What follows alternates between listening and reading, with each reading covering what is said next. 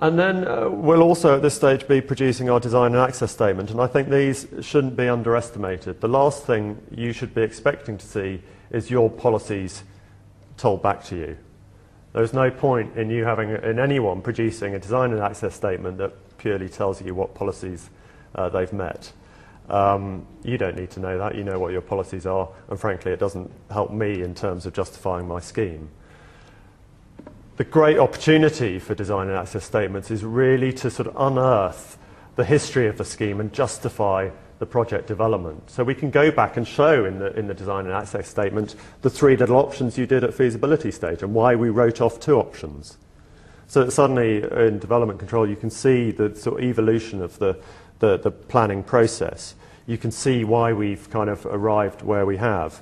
And we should, you should be expecting to see within these documents diagrams that show setbacks, that show uh, approaches to overlooking or uh, daylighting, um, approaches to sort of design principles and how you've dealt with a hierarchy of uh, sort of urban form perhaps.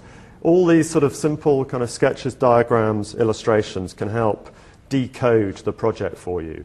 And I think when, historically, when you've just been faced with a set of drawings at 1 to 100 or 1 to 50, they're not really helping you um, necessarily understand the design thinking behind the project. So when we're preparing design access statements, we're very keen to sort of tell the story of the project's evolution.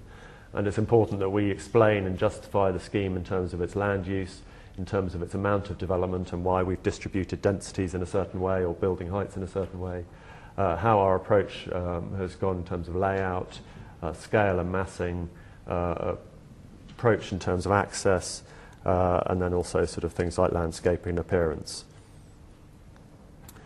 And then usually, I'm sure you're familiar, we've got a heap of other um, reports, studies that need to be submitted as part of a planning application, again, site dependent, but we may have to produce travel plans, environmental impact assessments, noise surveys, our borocultural assessments, just a few of the possibilities um, that, again, through that pre-application consultation, we would have worked up with you uh, what it is you need.